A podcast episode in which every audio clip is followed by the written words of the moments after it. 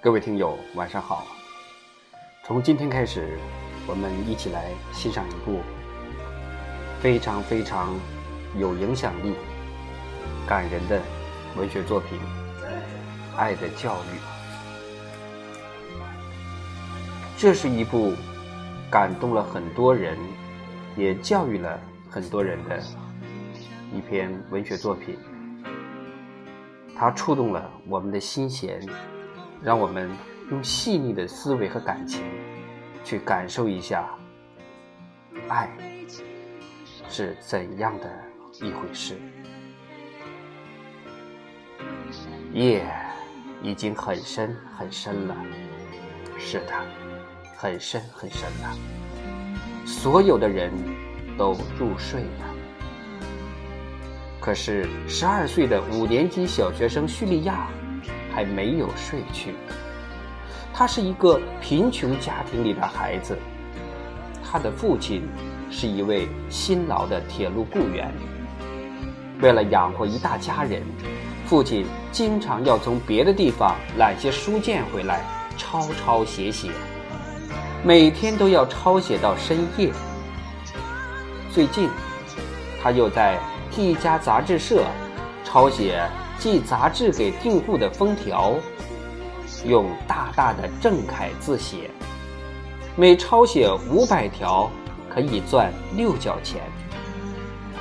这个工作使他很劳累，他常在饭桌上向家里的人叹息说：“我的眼睛似乎坏起来了，这个夜工要缩短我的寿命呢。”父亲的辛劳使小叙利亚心里非常难受。他想，他已经是五年级的学生了，应该帮助父亲做点什么了。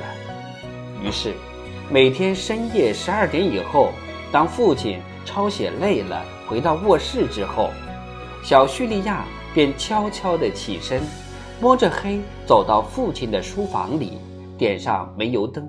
模仿着父亲的笔记，仔细地写起那些条子来。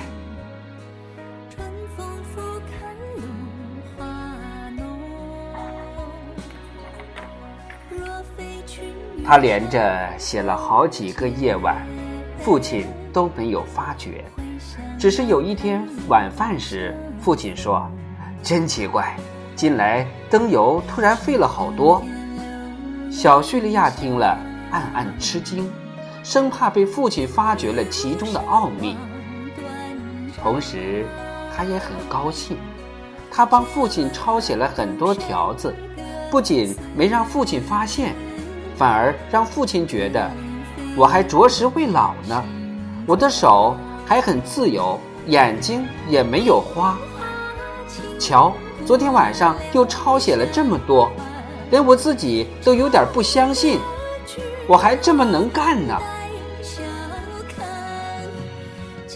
然而，由于长时间的熬夜，小叙利亚白天总感到疲倦，晚上做功课也会打起瞌睡来，在学校的成绩也明显下降了。父亲知道了，便深深地责怪叙利亚。要知道，父亲之所以这样拼命的工作，就是为了让叙利亚安心念书，好好成长啊。可是，小叙利亚不能对父亲说出真情，他只能在心里悄悄地说：“啊，父亲，原谅我，原谅我。”